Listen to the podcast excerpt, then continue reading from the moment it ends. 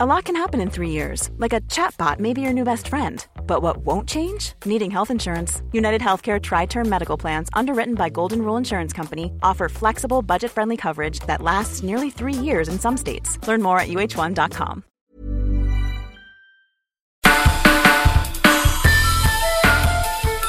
Welcome to The Evolver, sponsored by The Alchemist Kitchen, hosted by Ken Jordan. It's striking that at this moment, when humanity has accomplished so much in the field of medicine, we have so little understanding about chemical dependence on substances like opiates, alcohol, and cocaine, and how to heal it. Our healthcare system is great at fixing mechanical problems, like reattaching dismembered limbs, transplanting organs, or removing unwelcome growths through surgery. The more your health issue resembles a broken auto part, and the more your doctor can work on you like a genius car mechanic, the more likely our medical system has a cure for you. Opiate addiction is the kind of health issue that our society has a particularly hard time dealing with.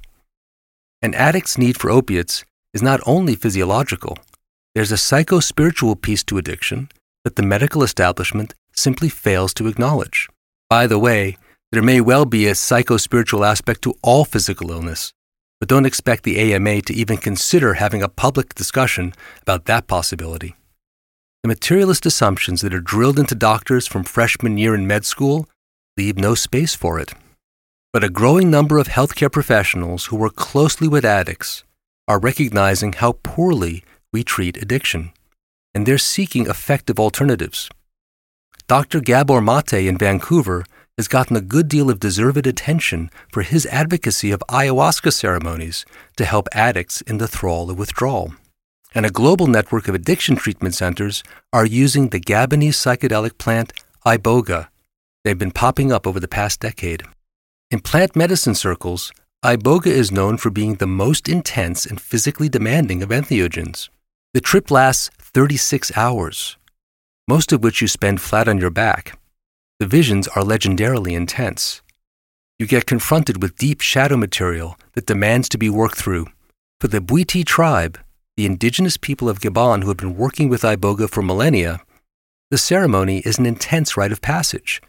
It was only in the 1960s that Iboga's profound effectiveness to treat opiate addiction was discovered.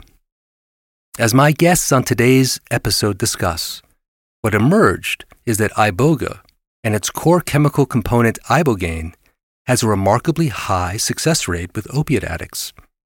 It's so successful that despite the legal issues, remember that iboga is a Schedule 1 substance in the United States, which makes possession against the law. Many alternative health professionals and former addicts offer ibogaine treatment at centers in Mexico, Central and South America, and at underground locations in Europe and the United States. This rise of ibogaine treatment comes against the backdrop of an opioid abuse epidemic. According to a recent New York Times article, as many as 4 million Americans now deal with an opiate addiction problem. In 2017, some 50,000 people died from overdoses. More people need to know about ibogaine. That's the mission behind Lakshmi Narayan's campaign, Iboga Saves, which includes a movie and a public education effort to help addicts find care. Lakshmi invited some of the experts she's working with to join us for a conversation about what ibogaine treatment is like, how it works, and where it's heading. Has been popping up over the past decade. With us today are Deanne Adamson, the founder and president of Being True to You, which is pioneering a transformational recovery model using Ibogaine, and Anslyn Ryan, who is a Being True to You certified recovery coach. Also with us is Trevor Millar, who has been an Ibogaine provider in Vancouver and is chairman of the board of MAPS Canada. And Eric Thierman, the film director who is making the Iboga Saves documentary. Conventional wisdom might say that taking one drug to overcome dependence on another drug is wrong-headed or, at best, a form of cheating but treating opiates and entheogens as two equivalent agents may turn out to be totally inappropriate. In this conversation, you'll hear the experienced experts say why they believe that taking a psychedelic might be the best option an addict has. Because at the root of every addiction is a deep wound that demands to be healed. And plant spirit medicines are profound healing agents from nature that enable us to listen closely to the most sensitive and vulnerable parts of ourselves.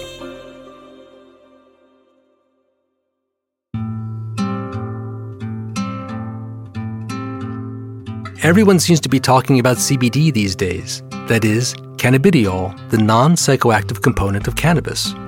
The buzz is that CBD doesn't make you high like THC does, but for conditions such as stress and anxiety, health professionals are increasingly recommending it as an alternative to pharmaceuticals. And scientific research is showing that CBD is highly anti inflammatory, so it can help with pain relief. What does the scientific research say about CBD? Research centers in the United States and elsewhere are studying the effects of CBD on a variety of ailments. Scientists refer to CBD as a promiscuous compound because it offers therapeutic benefits in many different ways while tapping into how we function physiologically and biologically on a deep level. Extensive preclinical research and some clinical studies have shown that CBD has strong antioxidant, anti inflammatory, antidepressant, antipsychotic, and neuroprotective qualities. What's the best way to take CBD? CBD rich cannabis oil products can be taken sublingually, orally, as edibles, lozenges, beverages, tinctures, and gel caps, or applied topically. Concentrated cannabis oil extracts can also be heated and inhaled with a vape pen. Inhalation is good for treating acute symptoms that require immediate attention. The effects can be felt within a minute or two and typically last for a couple of hours. The effects of orally administered CBD rich cannabis oil can last for four hours or more, but the onset of effects is much slower, like 30 to 90 minutes, than inhalation. Evolver is the proud papa of the Alchemist Kitchen, a botanical dispensary located in the Bowery district of New York, where you can find the finest quality CBD products available without THC. We also make our own premium CBD under the Plant Alchemy label. Our producer Jose's mom uses it for stress, anxiety, and high blood pressure. Our plants are grown in both field and greenhouse environments, cultivated using living soil organic principles, leveraging strictly organic inputs, and in full compliance with the controls defined by the Colorado Department of Agriculture. Our plants are some of the highest CBD cannabis varieties currently known. You can find out more about CBD by visiting the Alchemist Kitchen website at thealchemistskitchen.com. There's an S in there. And searching for CBD. There are articles on the blog, an FAQ, and a selection of vetted products. Or stop by our spot at 21 East 1st Street in Manhattan, between Bowery and 2nd Avenue, and talk to one of our staff herbalists. At the shop, tell them you listen to the Evolver podcast and receive a 10% discount on any product on the shelves.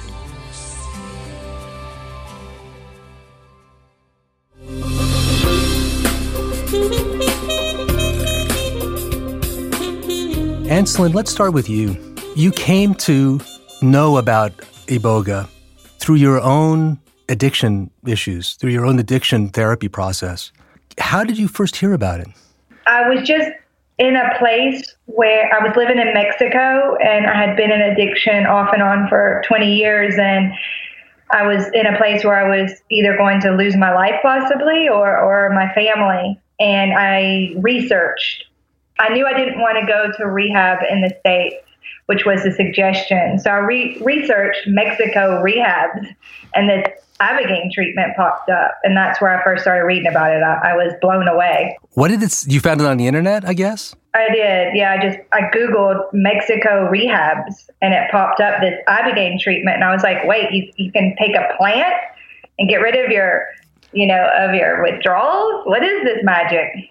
What else did it say on that post. I'm wondering when you read about it, did it say that this is a process that takes 36 hours, that it's a psychedelic, that it actually, you know, can be quite dangerous? I mean, what did you hear in when you read that? What resonated for you? You know, to be honest, I'm not sure of all the details, but what resonated was and I, I, I, can I think I can speak for myself, but other people uh, other people struggling with chemical dependencies is the withdrawals and that was the big thing for me is what no withdrawals. So that I the rest of the stuff I really didn't care about that much. I mean, it seemed pretty miraculous, but no withdrawals was huge. So you reached out to them and arranged for a session. How did that actually? How did that happen? I did. I I just started researching it, everything I could find on it, and then I reached out to quite uh, a few different treatment centers and found um, I, I, quickly found out that I wanted to go to aftercare because I found that that was going to be very important. So I found a place that was a little less expensive um, with no frills after doing the research and, and, chose that. And where was that? That was in uh, Tijuana, Las Playitas, Mexico. Can you talk a little bit about that experience? You know, uh, and I would just say it was three years ago this week. Uh, I was at my aftercare, so I'm I'm super grateful to be here now. And it was it was scary, and I had no idea. I, I was pretty jaded, you know, after 20 years of addiction, of that this was going to be able to help me. And I was going to Tijuana to the, you know, the. I had no idea what was. I, I hadn't really taken many psychedelics. I really didn't have the preparation I now know is so important. So, you know, I just went there and um, it's so much. I don't even know how to go into it or what you're looking for exactly. Well, okay. So, to begin with, were you going through withdrawal at that time? You know, they keep you pretty comfortable. So, you just start feeling a little uncomfortable for a little period, a, a short period of time. It's very manageable. I used it was ibogaine, which is different from the root of iboga. So I had the ibogaine treatment, which is really, in my opinion, and from my research, the best thing for detox for detoxing. The iboga is more for a psychospiritual journey. That's just in my experience and my knowledge. So I had an ibogaine treatment the next day with a very experienced provider, and and my experience was very different than others you know, I sat up through the night and talked with my provider, uh, and it was a very beautiful and magical experiences at time, and very difficult at, at times. But I came out on the other end, out of withdrawal, and feeling very hopeful for the future, and um, in a in a very under this place of understanding that we're all connected. Did you get a read into your own addiction did you understand it better? This, what was it that came up during the ceremony or during the, the experience that really made such a big difference for you? Well, honestly, I relapsed after that um, ibogaine treatment. It, it, it wasn't it wasn't like that. It wasn't this magic bullet. It there were some insights, and really, actually, it opened me up to the state of the world, which actually I had a lot of fear after that. So I think uh, the important thing here is that I didn't have the support I needed to even know what I was going through. I didn't really have the integration that I needed, the preparation. So after I did it the second time, then I was really able to dig into that a little deeper and get to the root. But for me, the, the ibogaine didn't give me that. The ibogaine gave me time to start learning how to heal my nervous system and dealing with the trauma that I was in and the fight or flight that I was constantly in. So it, it's it's it's like a, a a fast pass. It seems like to get you into that place where the real healing then begins. So you had tried other modalities before. You tried to quit in different ways before that. Yes, I did many different times, and I had successfully quit for for periods of times. I was an IV IV heroin user for three years. I, I got myself off of that. I was always uh, could successfully get myself off drugs, but I could not sustain that because I wasn't getting to the root.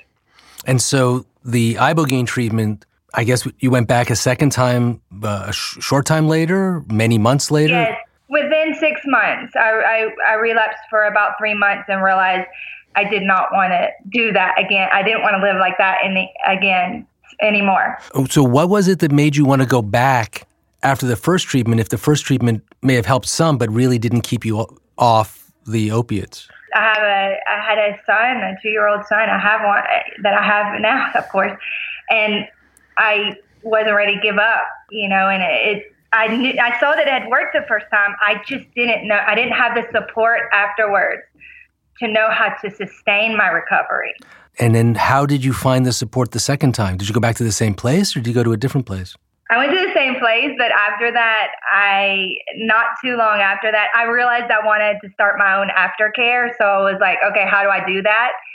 Oh, okay, I can become a recovery coach. So I found Being True to You recovery coaching and signed up for the course and then got myself a coach because I realized very quickly this is something that I need and became a big part of it. It was a community. And and so it was all of that. It was other plant medicines it was research scientific knowledge about what my body was actually going to. It was so so I, all the support came from that all the knowledge the research the community of being true to you all of that. Right. So then the ibogaine treatment in itself really was not a silver bullet for you it was not the an overnight shift that gave you everything you needed in order to walk away completely clean, that you still needed more context, an integration process, therapeutic support. Is that fair?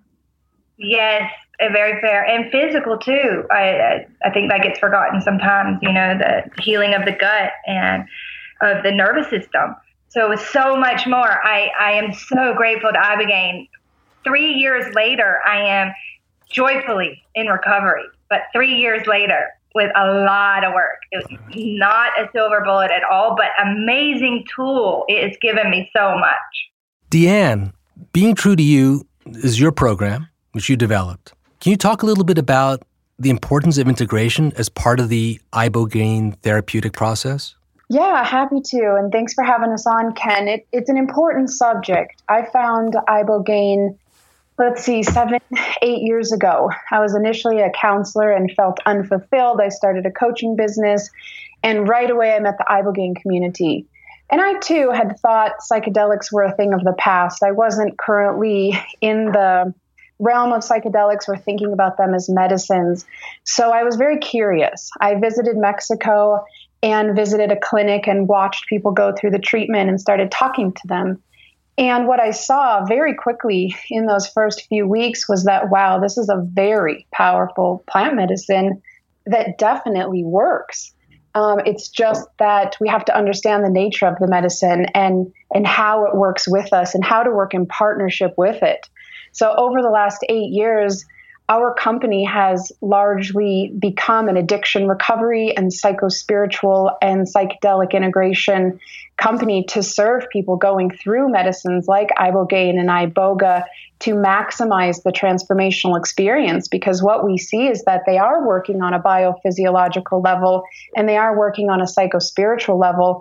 And they do like ibogaine in particular iboga uh, gives you this window of opportunity for up to 90 days afterward to change mental, emotional, physical, lifestyle, social, environmental patterns.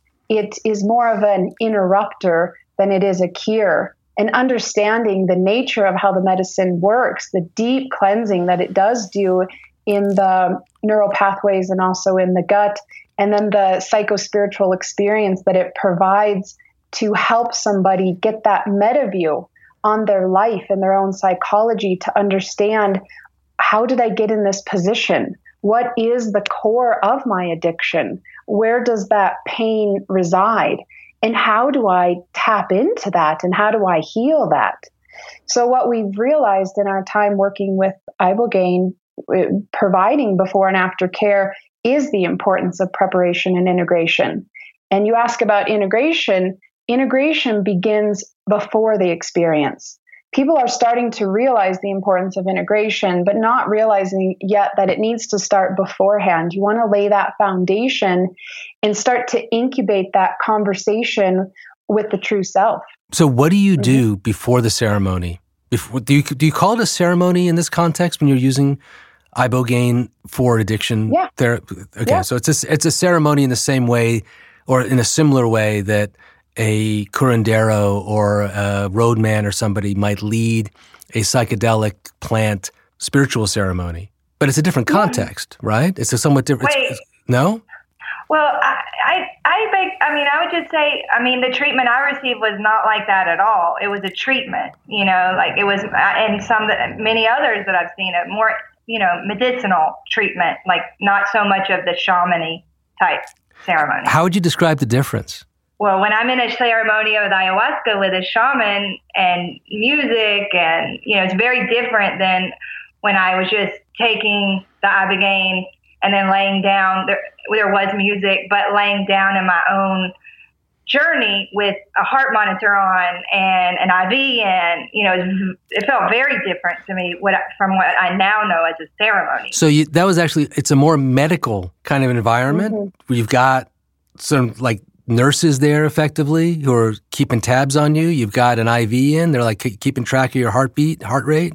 Is it like that? Yeah, yeah, exactly. I mean, to, you know, to me, a ceremony is where you bring in the intention. You sit beforehand, you sit in front of the fire, and you you speak to yourself you speak to the fire to the spirit of the medicine about what it is that you want to transform what it is that you want to let go of and why the experience is important to you. But what is different is exactly as Anslyn is saying is that with ibogaine because it has such a strong cardiac response and because people's bodies are going to be more fragile because of the long-term addiction there is a medical treatment component to it. So, yes, there are doctors present and there is uh, medical monitors that will be hooked up to the heart so that they can monitor the whole experience. But to me, it's still a ceremonial experience. It's just not a shamanistic ceremonial experience per se when done in the medical environment. Well, so the intention is ceremonial, but I mean, I wouldn't mind if you could go a little bit more into why it's important for somebody who's recovering from an opiate addiction to be on an IV and have their heart rate monitored. Is there a real danger of something medically dangerous happening during that treatment process? Well, I could answer that, but Trevor, since you're the expert on the line, you could probably jump in on that one. Sure, for sure. Well, there's one of the major concerns with iboga and ibogaine are cardiotoxicity issues. So, you know, ibogaine is the the one psychedelic that is potentially dangerous. What happens with it is it prolongs the QT interval of your heart rate. So when you do an ECG, look at your heart rate, there is one line, one little blip that is the QT interval, which basically signals indicates the space in between heartbeats. So ibogaine always prolongs the QT interval. The trick is you don't want to prolong the QT interval of an already prolonged heart. So there's a lot of other drugs like methadone for example, which prolongs the QT interval as well. So this is why we get ECGs done on all our clients before they come in check out the QT interval. If the QT interval is too long upon arrival, then you don't want to dump a whole bunch of ibogaine on top of that.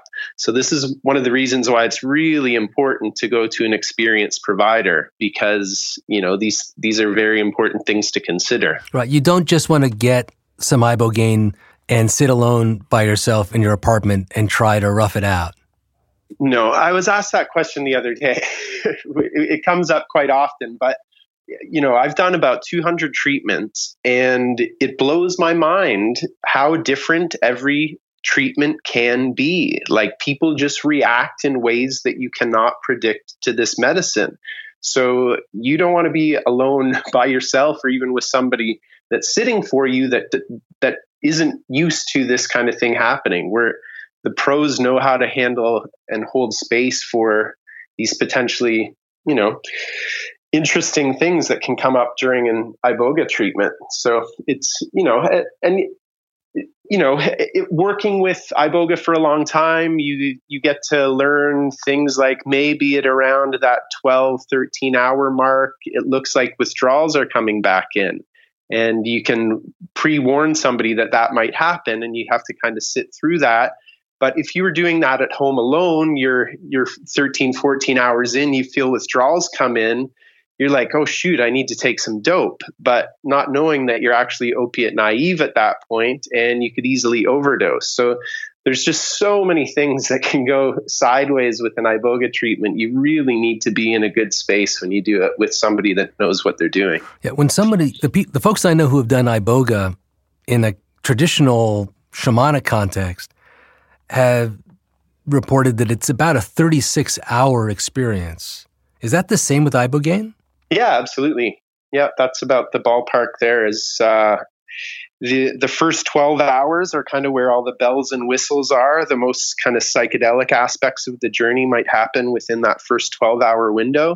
And for the next 24 hours or so, it's I, I warn my clients before we get started that the thing with iboga that's is most hard, I think, a lot of times, is you are going to be more tired than you have ever been in your life, but you're not going to be able to fall asleep.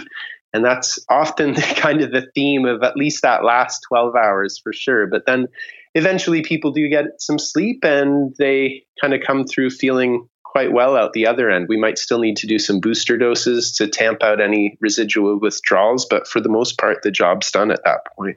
And what's the actual difference between iboga and ibogaine? How would you describe the difference? There's three primary ways of consuming iboga. There's the root bark itself. So if you were in Africa and we're going to get initiated into the Bwiti tradition, you would consume the root bark itself. It's the second layer of root bark from the Tabernanthe iboga shrub. And then you can take that root bark and you can refine it once using a mild acidic solution like vinegar, and you're left with a brown powder at that point, and that's called iboga TA or total alkaloid.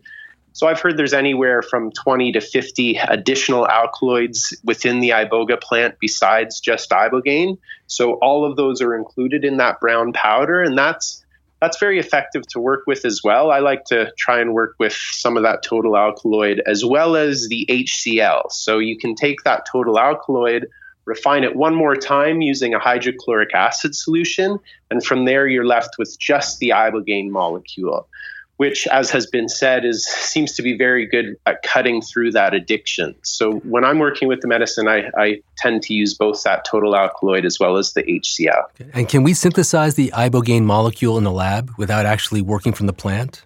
I have heard that we can. There's actually, I just saw something come up on my Facebook feed. Somebody was speaking at an ibogaine conference in Porto last week that did a presentation on that. So I'll check that out. But I have heard that is possible. The other thing that's possible is uh, ibogaine is found within the Voacanga africana plant. So there are sustainability issues around the iboga shrub itself. So if we can get ibogaine from other sources, that's great. One of the ways to do that is through this Voacanga africana plant, where you can you pull out volcangamine, which you can then turn into ibogaine.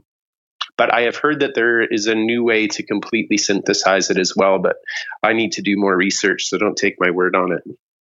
Deanne, you mentioned that there was 90 days after the treatment where the patient is in a position to have powerful things happen.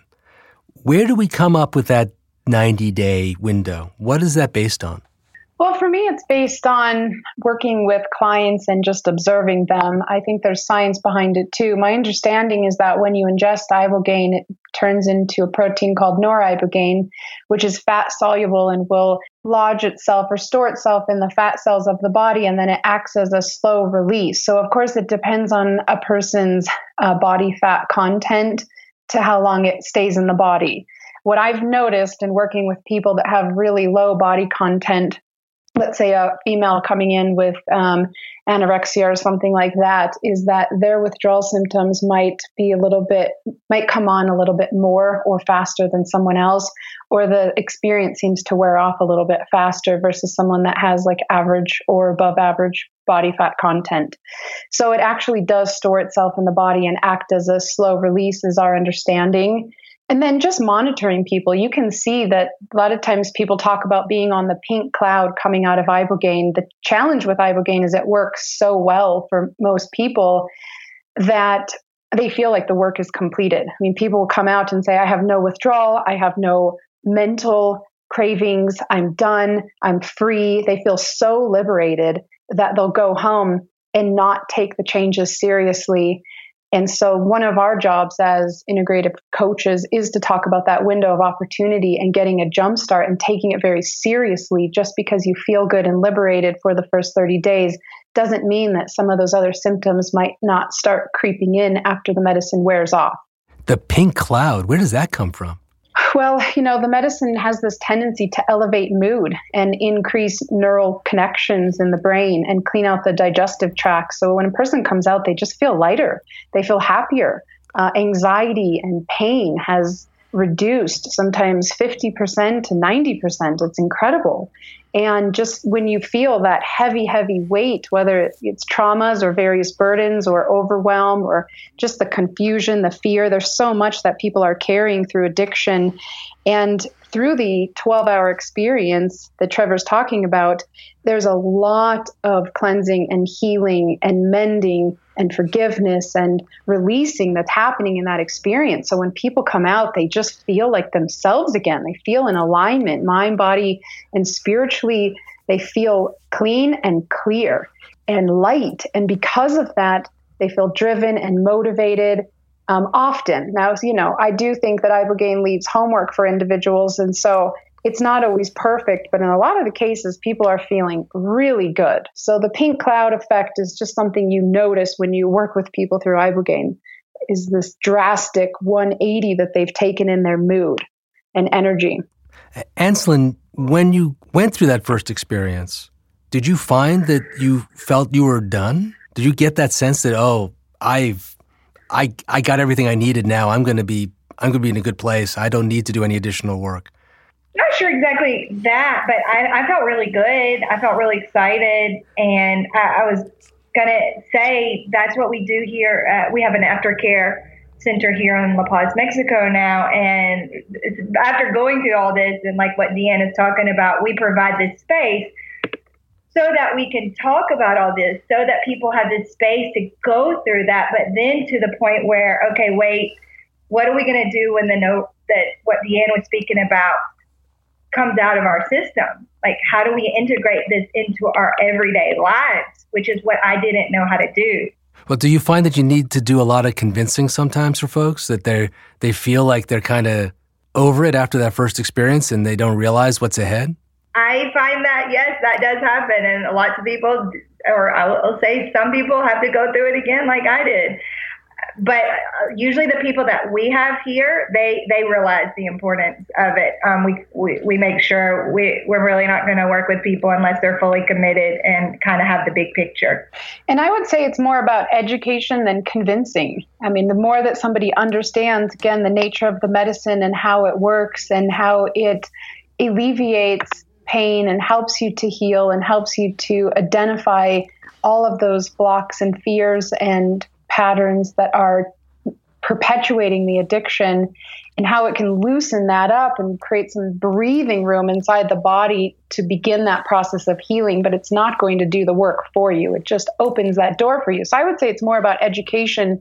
And again this speaks to the importance of preparation because after the experience if there is some mild residual withdrawal or if there is uh, the memory of using is not re- erased, right? So people remember that. So even if they're not in withdrawal, just the boredom factor and not knowing what else to do, how to fill that void, they may turn back.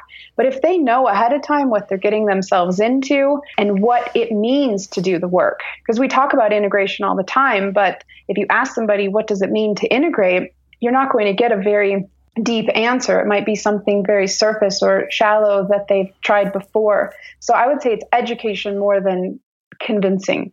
And I like what Deanne said earlier that integration really starts before you give them the medicine. Like I try and warn my clients, you know, look, as an opioid addict in this world, how much time have you spent thinking about opioids within the last five or so years? You know, probably 80 to 90% of mental energy is spent thinking about how that next fix is going to come in this world of prohibition. So, what happens if all of a sudden that's taken away from you?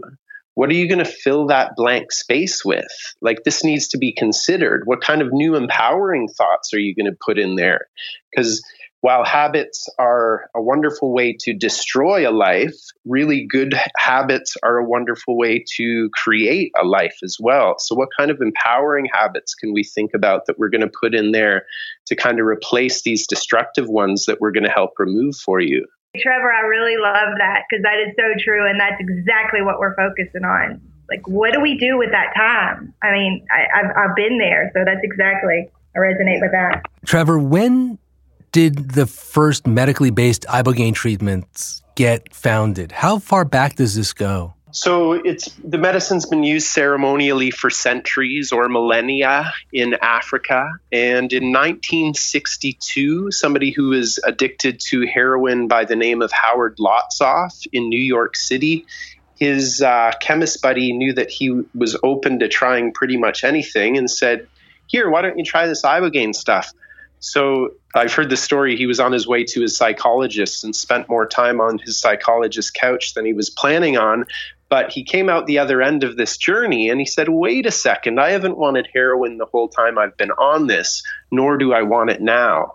So that's really when its anti addictive properties were discovered. And thankfully, Just, he had a friend, Howard Lotsof had a friend who had ibogaine that was the synthesized molecule, or was a. Uh, I don't know if it was synthesized or, or how or, or yeah. how he got his hands on it, but yeah, the story his wife Norma told that I heard was that yeah, his chemist buddy somehow had ibogaine, knew that Howard was open to trying things, and said, "Here, give this a go," and he did. You know, thankfully Howard was a very industrious guy, and he went and knocked on every door he could get somebody to listen to him and say, "Look, I think I've." effectively discovered a cure for heroin addiction. We need to take a look at this. And then thankfully, some doctors eventually did. Dr. Ken Alper um, was one of the doctors early on. He's published a lot of papers around this now. But they also, Howard formed the Global Ibogaine Therapy Alliance and put together some standards of care. So, you know, that, that would have been a long process from kind of the, the mid 60s through until you know, just now, people still don't know about ibogaine. so, what first drew you to ibogaine? So I I got into this world in a in an interesting way. Post 9/11, I was kind of depressed, frustrated, and I realized that the media was turning me into a passive yet obsessive observer of all that was wrong in the world. So I decided to go on a media fast for a few years and at the same time look at different ways that I might be able to give back. And Vancouver has a neighborhood called the Downtown East Side, which is called the poorest postal code in Canada because it is actually technically the poorest postal code in Canada. And there is a, a large drug problem there, but I just kind of naively naively looked at different ways that I might be able to help out that neighborhood, which essentially turned into about a 10 year research project. And in 2009, Ibogaine came on the radar as a way to potentially help. So that uh, I didn't immediately start working with it, but a few years later at the Global Ibogaine Therapy Alliance conference that was here in Vancouver, I met the guy who became my business partner, who had apprenticed with people in Mexico on how to give the medicine. There was obviously a need here in town, so we started Liberty Root in 2013. And at the same time, because Liberty Root was formed to try and help this downtown east side neighborhood, we also give back to that neighborhood. But this is where integration becomes really important. You don't just want to kind of pluck somebody out of this neighborhood, give them medicine, and then drop them back in. So when we talk about integration coming before the journey, that's very important in this in this realm in this neighborhood especially so what we did is a group of people met with us once a week for about 90 days leading into the potential to do medicine and then we did eventually treat somebody um, we've treated a few people since but this pilot it came off particularly well so he was very open to re- listening reading any books that i suggested he read so one of the problems in this poor na- neighborhood is that poverty mindset. So I was really trying to help him overcome that poverty mindset as well, which he was very open to. Long story short, he ended up needing a couple of treatments. He is now more than a, more than a couple of years off of the substances he came to me to get off of. And the cool thing is, he came uh, a few months ago and said, "Trevor, I've got five thousand dollars. I want to invest in something. Can I get some investment advice?" So that kind of worked full circle. And then, you know, another component of this story is obviously I'm kind of friendly to the psychedelic world. I used to live with a woman who owned the original urban shaman here in town. So I did know about Iboga kind of a, a decade or more ago, but it just recently in 2009 came on the radar as a way to potentially help this neighborhood. So Liberty Root kind of grew out of that.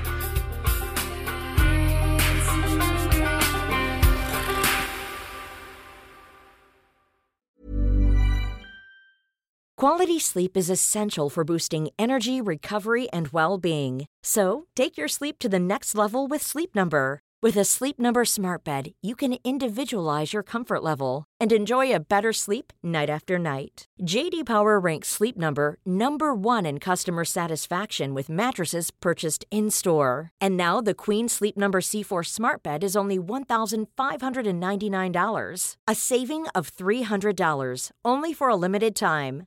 For JD Power 2023 award information, visit jdpower.com/awards. Only at Sleep Number stores or sleepnumber.com.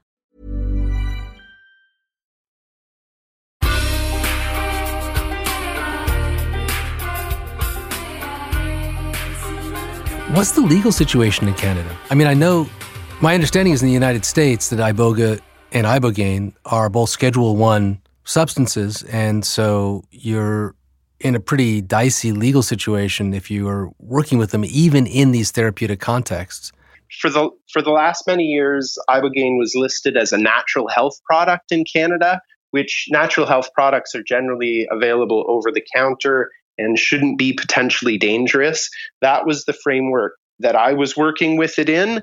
In May of last year, Health Canada put ibogaine on the prescription drug list. And this was a good move because, as I said, a natural health product shouldn't be potentially dangerous.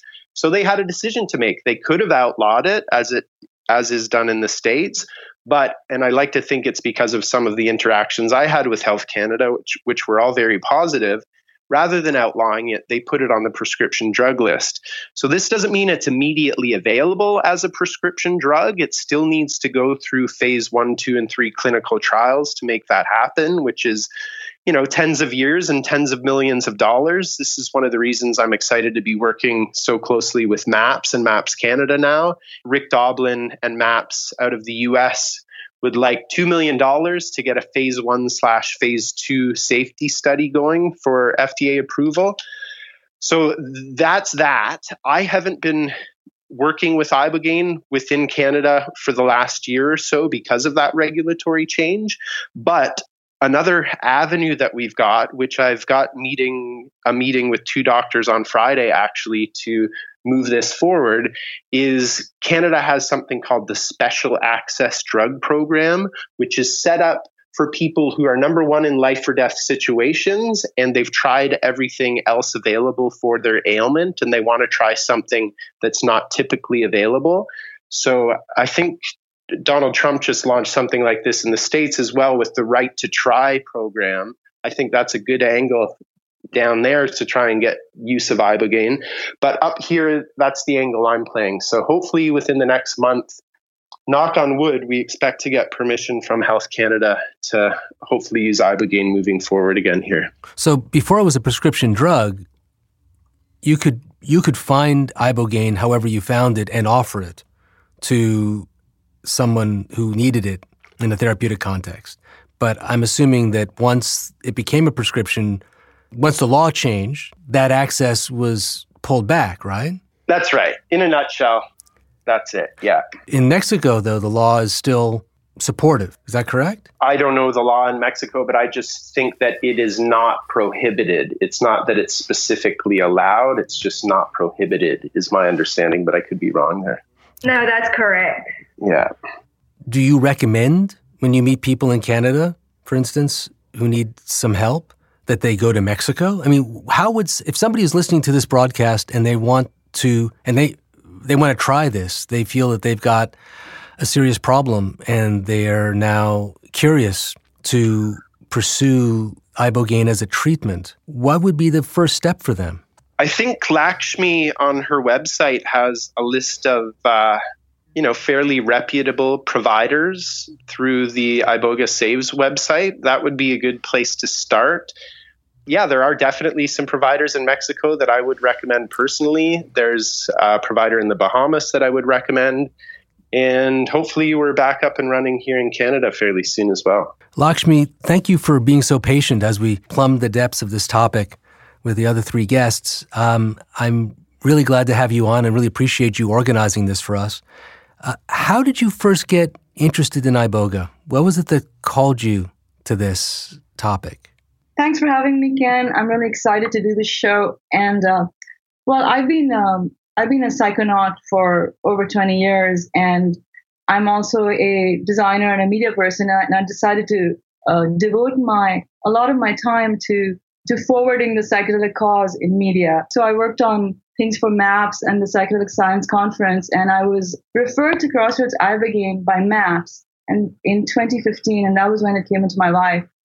And I worked with Martine Polanco to rebrand the map, the Crossroads website, and that's how I met Deanne at Being True to You. And through through Crossroads, my involvement with Crossroads and Deanne and Being True to You, I learned a lot about ibogaine for addiction and integration and what's missing.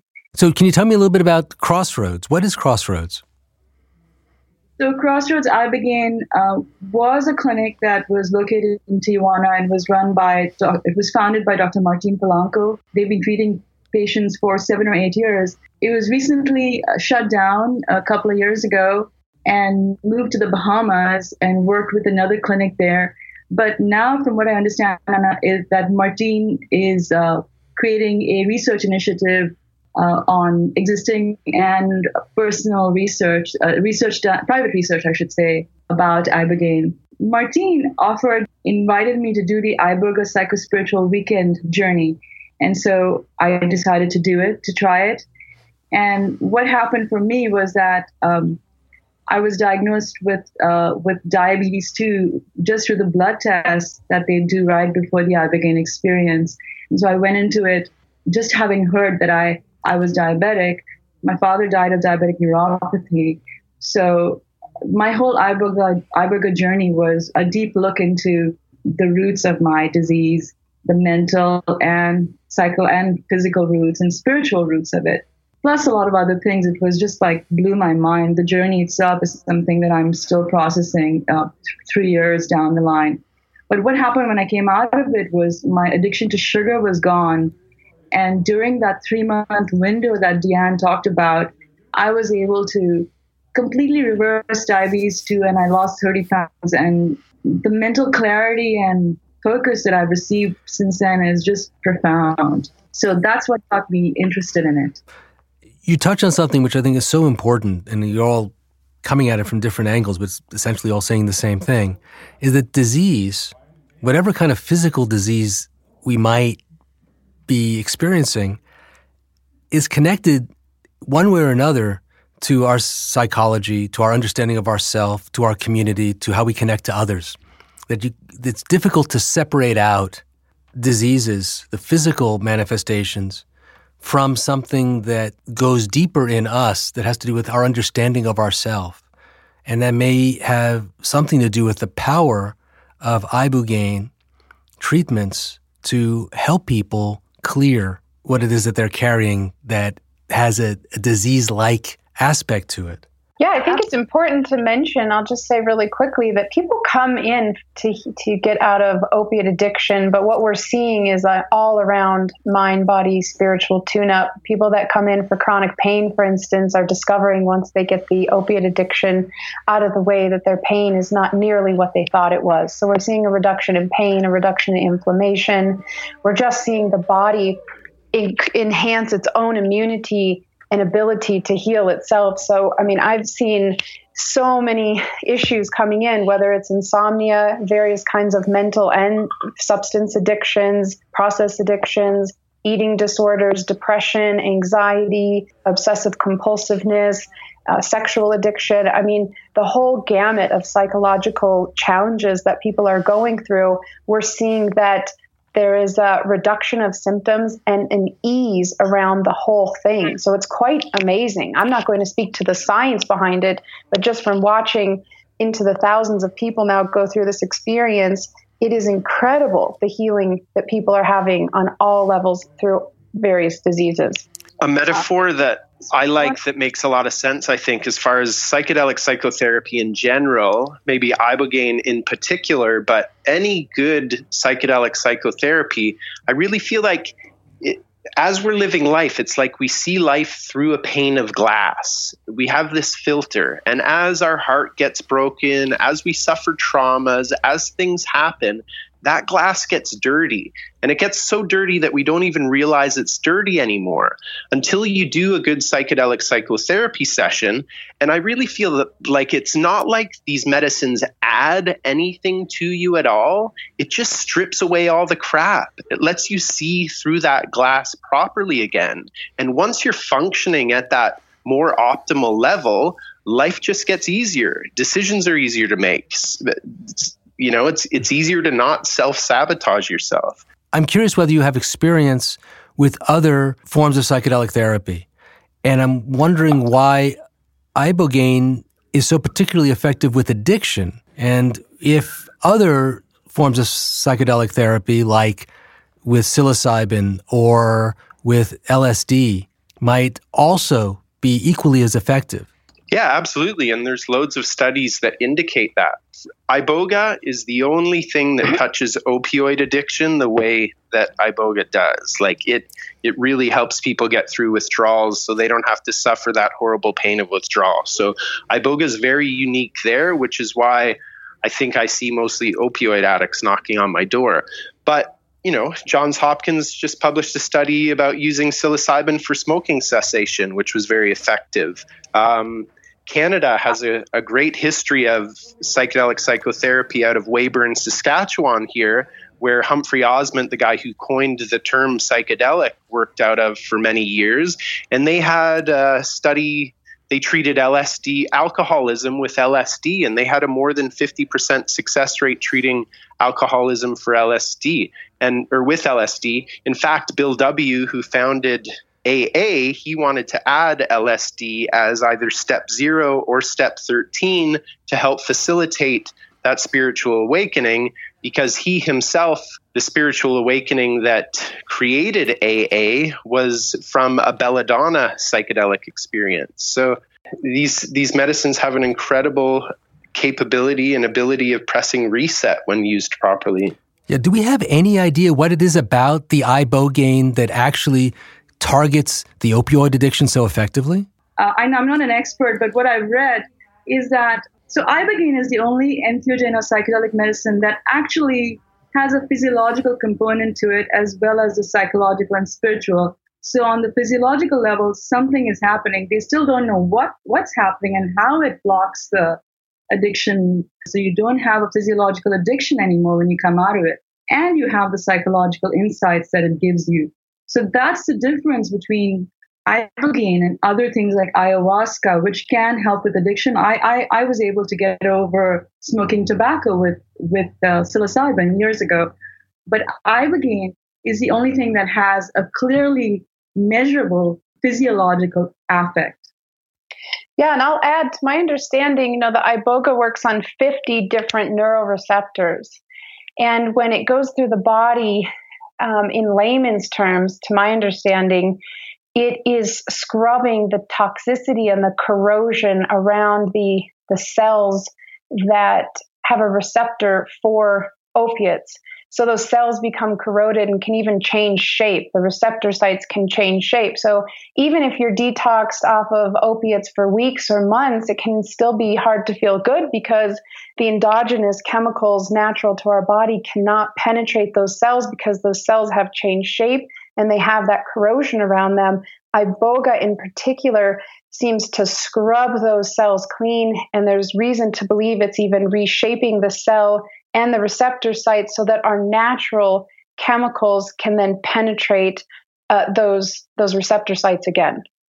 I think that's a really good analysis there. And you know, while more science needs to be done, we're begging for more science to be done all, on this medicine. But at the same time, it's a visionary plant medicine. So I've had clients who have been kind of shown on the cellular level what's happening when they take in the opioid and how that's sticking to their cell receptors. And then it kind of showed them what happens when the ibogaine goes in, and it really seems to be cleansing those receptors.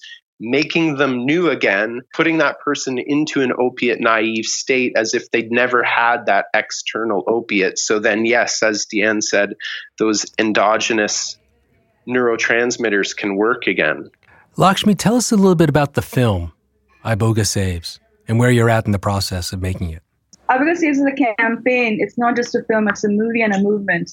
And our goal is to tell the story about how, how Iboga heals and follow patients in their healing process from pre care to aftercare. And probably follow around a few different clinics in this process so that we can demonstrate why iboga or iboga is an essential part of the, of the treatment spectrum for addiction. So, in addition, we want to look at why ibogaine has remained illegal for 48 years when it's clearly been misclassified. And the reason I say that it's misclassified is because the Schedule One law is basically is for substances that have a high degree of uh, uh, have no medical value and a high potential for recreational abuse. Iboga clearly has medical value and it cannot be taken in a recreational context because of the cardiac risk and the, the need for clinical oversight. So I would say it's a clear case, case of misclassification. So then I ask the question, why does it remain illegal? Rehab is big business pharmaceuticals are big business. It's all big business. There's a lot of money involved in a system that doesn't actually heal you and you have to keep going through it over and over again versus a plant medicine that works in one treatment or two treatments. Well, certainly there's that, but I think there's also more generally in the mainstream of the culture a fear of a psychedelic experience. That there's a lot of the sort of hangover of the 60s LSD sort of Tim Leary usage, where s- some people really did get hurt, and it was done in a very the, the psychedelics were being used in a fairly sloppy way. Frankly, you know, from my perspective, so many people benefited from that as well, and ultimately the society really grew and benefited from that. But those who have not had psychedelic experiences themselves are often frightened of the idea of it and the possibility that a psychedelic could be used to cure anything meets a lot of resistance from people who really are coming from a very different understanding of mental health or even, you know, how you cure addiction. And so there's a question about how do you talk to those people, speak to them in a way where you can uh, help them understand better where the opportunity is here and why something that works on such a profound and even spiritual level might have this kind of physical therapeutic quality to it. Right. It's easy to show rather than tell, but if you talk to talk to an addict or the parent of an addict, they will often say that it's a spiritual crisis. The parents can clearly see it's a spiritual crisis. Or, or an addict going through an Ibogaine experience will say it was a spiritual experience. Uh, Dr. Gabor Mate, who is an addiction expert, and he worked in Vancouver in the addiction district for years. And what he says is that he's found that every time childhood trauma is at the root of addiction, and he says he can question someone for three minutes and discover this trauma, even if they say they had a happy childhood. So a lot of us have this trauma, which Deanne refers to as a core wound. And so basically, what you have to do is you have to show them how, how it heals. And that's why we need to make media about it. But the other point is that after the 60s and the 80s, the ad council spent 11 years and hundreds of thousands of dollars with their ad campaign telling people that psychedelics were bad for you and that this is your brain on drugs. So think about it. It took 11 years of media to embed that, to condition people with that idea. So it's going to take a lot of media on our side to condition people otherwise. And that's the process that we're starting here with our film and our app campaign and a grassroots movement to get people to understand that iboga and ibogaine are kind of essential components in our lexicon and that we would not have perhaps such a big mental health crisis, such a big addiction crisis if we didn't, if we, if we had access to these kinds of medicines. So that's the big message. I was just going to add that I see everything that you guys are speaking of, eh, but as a person coming in with a chemical dependency and not having a lot of experience in psychedelics and definitely having those eh, you know things that LSD those things were scary. I was able to quickly see that it was life or death you know? Eh, so it doesn't really even matter. I think for a lot of people I think yes getting it out to the general public to understand that but for people like me who are actually like either going to lose their lives or their children it's not such an insurmountable thing. It's like, okay, you know, I, I can get over these fears to do this. So I, I think probably, I imagine that a lot of people in my position would feel similarly or do. Eric, have you begun to shoot some of the film yet? Yeah, we started shooting back in uh, September, I think. And so we have a, a number of interviews. We, we've put together a short five minute piece that you can see on Lakshmi's website, awake.net or look up Iboga Saves. It's, just a short piece that that gives the some of the basic ideas about Iboga and, Iboga, uh, in Ibogaine and has some MDs talking about it and some people who've experienced had experiences. We've begun the process, and now we're in the process of raising funds to continue that uh, that discovery, yeah. that journey of filmmaking that filmmaking is all about. Do you look forward to going into a clinic and capturing the experience of somebody during a treatment process? Do you feel like that's something that's too intimate to to get on camera, or is it how how do you as a filmmaker relate to that work? The process of making movies for me is is really about discovery. So uh, you can go anywhere and have a camera set up and have something completely different happens than you expected, and that'll send you off on a, another tangent or 25 different tangents, none of which you could have expected. I mean, you can you can write a documentary ahead of time and say, I need all these puzzle pieces to put this documentary together. Um, and there are general subject matters that Lakshmi and and I have discussed in terms of things that we need to collect in order to provide a comprehensive picture of what this entheogen will do for for the addicted population but you never know what you're going to find. And uh, until you just start moving with with a camera and a microphone and uh, you know a small crew. And you find things that you that will blow your mind time and time again. Um, and many times you can go for days without getting anything at all that you would want to put in the, in the documentary just because it's not there. But it's it's kind of like uh, I heard this story about the Deep Blue, I think, was uh, BBC production where they were trying to record fish under the ocean, and they they they went for 300 days without getting a single thing, and then a diver jumped in one day and and got 20 minutes of the most miraculous footage that anybody's ever seen uh, under underwater. So you don't know; it's a discovery process. So Lakshmi, where can people find out more about Iboga Saves as a campaign and how they can follow your progress? Well, you can go to awake.net on the web or Facebook and you can follow the campaign there. Or you can go to gofundme.com slash Saves and watch a movie there. I'm going to be putting stuff up on Facebook in the next uh, 10 days because we're doing this drive to try to raise as much money as we can by the end of the year. I sort of have a different understanding of the word deadline as I've been working on this project. 179 people are dying a day. And a lot of those people are in a dance with death and they're engaging with this death because they don't see a way out. And so Iboga is a way out. Yeah, that's what I see.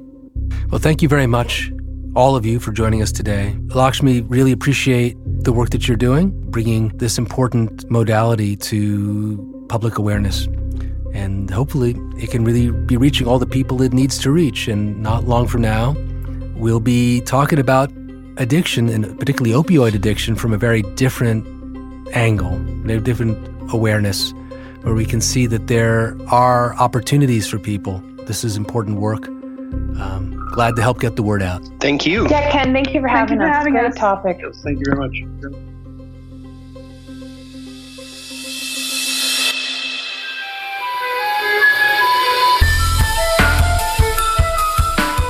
The novelist William S. Burroughs, who wrote the classic book Naked Lunch, saw heroin addiction as a kind of a metaphor for a society that's addicted to so many different things to materialism, to power games, to sex and violence, where the addiction drives behavior so deeply and makes us so blind to who we really are capable of being. From his perspective, opiate addiction was criminalized because it's too accurate a mirror of parts of society that we just don't want to see. It's the shadow we prefer not to notice, hoping that it might just go away. And so, what our society will offer to an addict is not an opportunity for real healing. It's on the one hand, intense guilt for succumbing to the wounds that so many of us experience on various levels, but not all of us are able to withstand. While at the same time, we're giving them a pharmaceutical solution like methadone that only acts as a kind of a band aid on their wound, on their heart, without actually helping to do the healing that a plant spirit medicine like iboga makes available. You have to wonder what is the real intent in our society regarding addicts? Do we really want to heal them? Or is there something else in play which denies the opportunity for healing to the people who really need it the most? I want to thank our guests, Lakshmi Narayan, the founder of Awake Media, who's produced the Iboga Saves campaign and is now working on the film. And you can find out more about Iboga Saves at her website, awake.net slash iboga hyphen saves hyphen campaign. You go to awake.net website, you will find it. And our other guests, Deanne Adamson, Anslyn Ryan, Trevor Millar, and Eric Thierman. Thank you all for being with us, and I want to thank you too for joining us and listening in. If you like what we're doing here on The Evolver, please share the episode on social media and tell your friends over tea or an herbal elixir or at your yoga class or on the street outside a cafe with any stranger you happen to bump into. And ask them to leave a star rating on iTunes for us. That would be a really nice thing. We'd all appreciate it. You can send us notes at the Evolver at evolver.net. That's dot .net. You can subscribe to the Evolver on iTunes, Google Play, Acast, or on the podcatcher of your choice. Follow us on Instagram at The Evolver Podcast and on Facebook at Evolver Social Movement. I want to thank our producer, Jose Alfaro, and the ACAST team. Our theme music is Measure by Measure by Paul D. Miller, aka DJ Spooky, from his album The Secret Song, and our interstitial music are tracks by The Human Experience, Sunu from the album Soul Visions with Rising Appalachia, and Here for a Moment on the album Gone, Gone Beyond. Go check them out. That's all for now. We'll be back next week.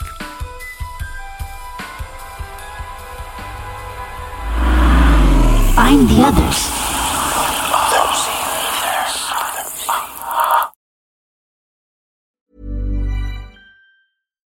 Botox Cosmetic, onabotulinumtoxinA, FDA approved for over 20 years. So, talk to your specialist to see if Botox Cosmetic is right for you. For full prescribing information, including boxed warning, visit BotoxCosmetic.com or call 877-351-0300. Remember to ask for Botox Cosmetic by name. To see for yourself and learn more, visit BotoxCosmetic.com. That's BotoxCosmetic.com.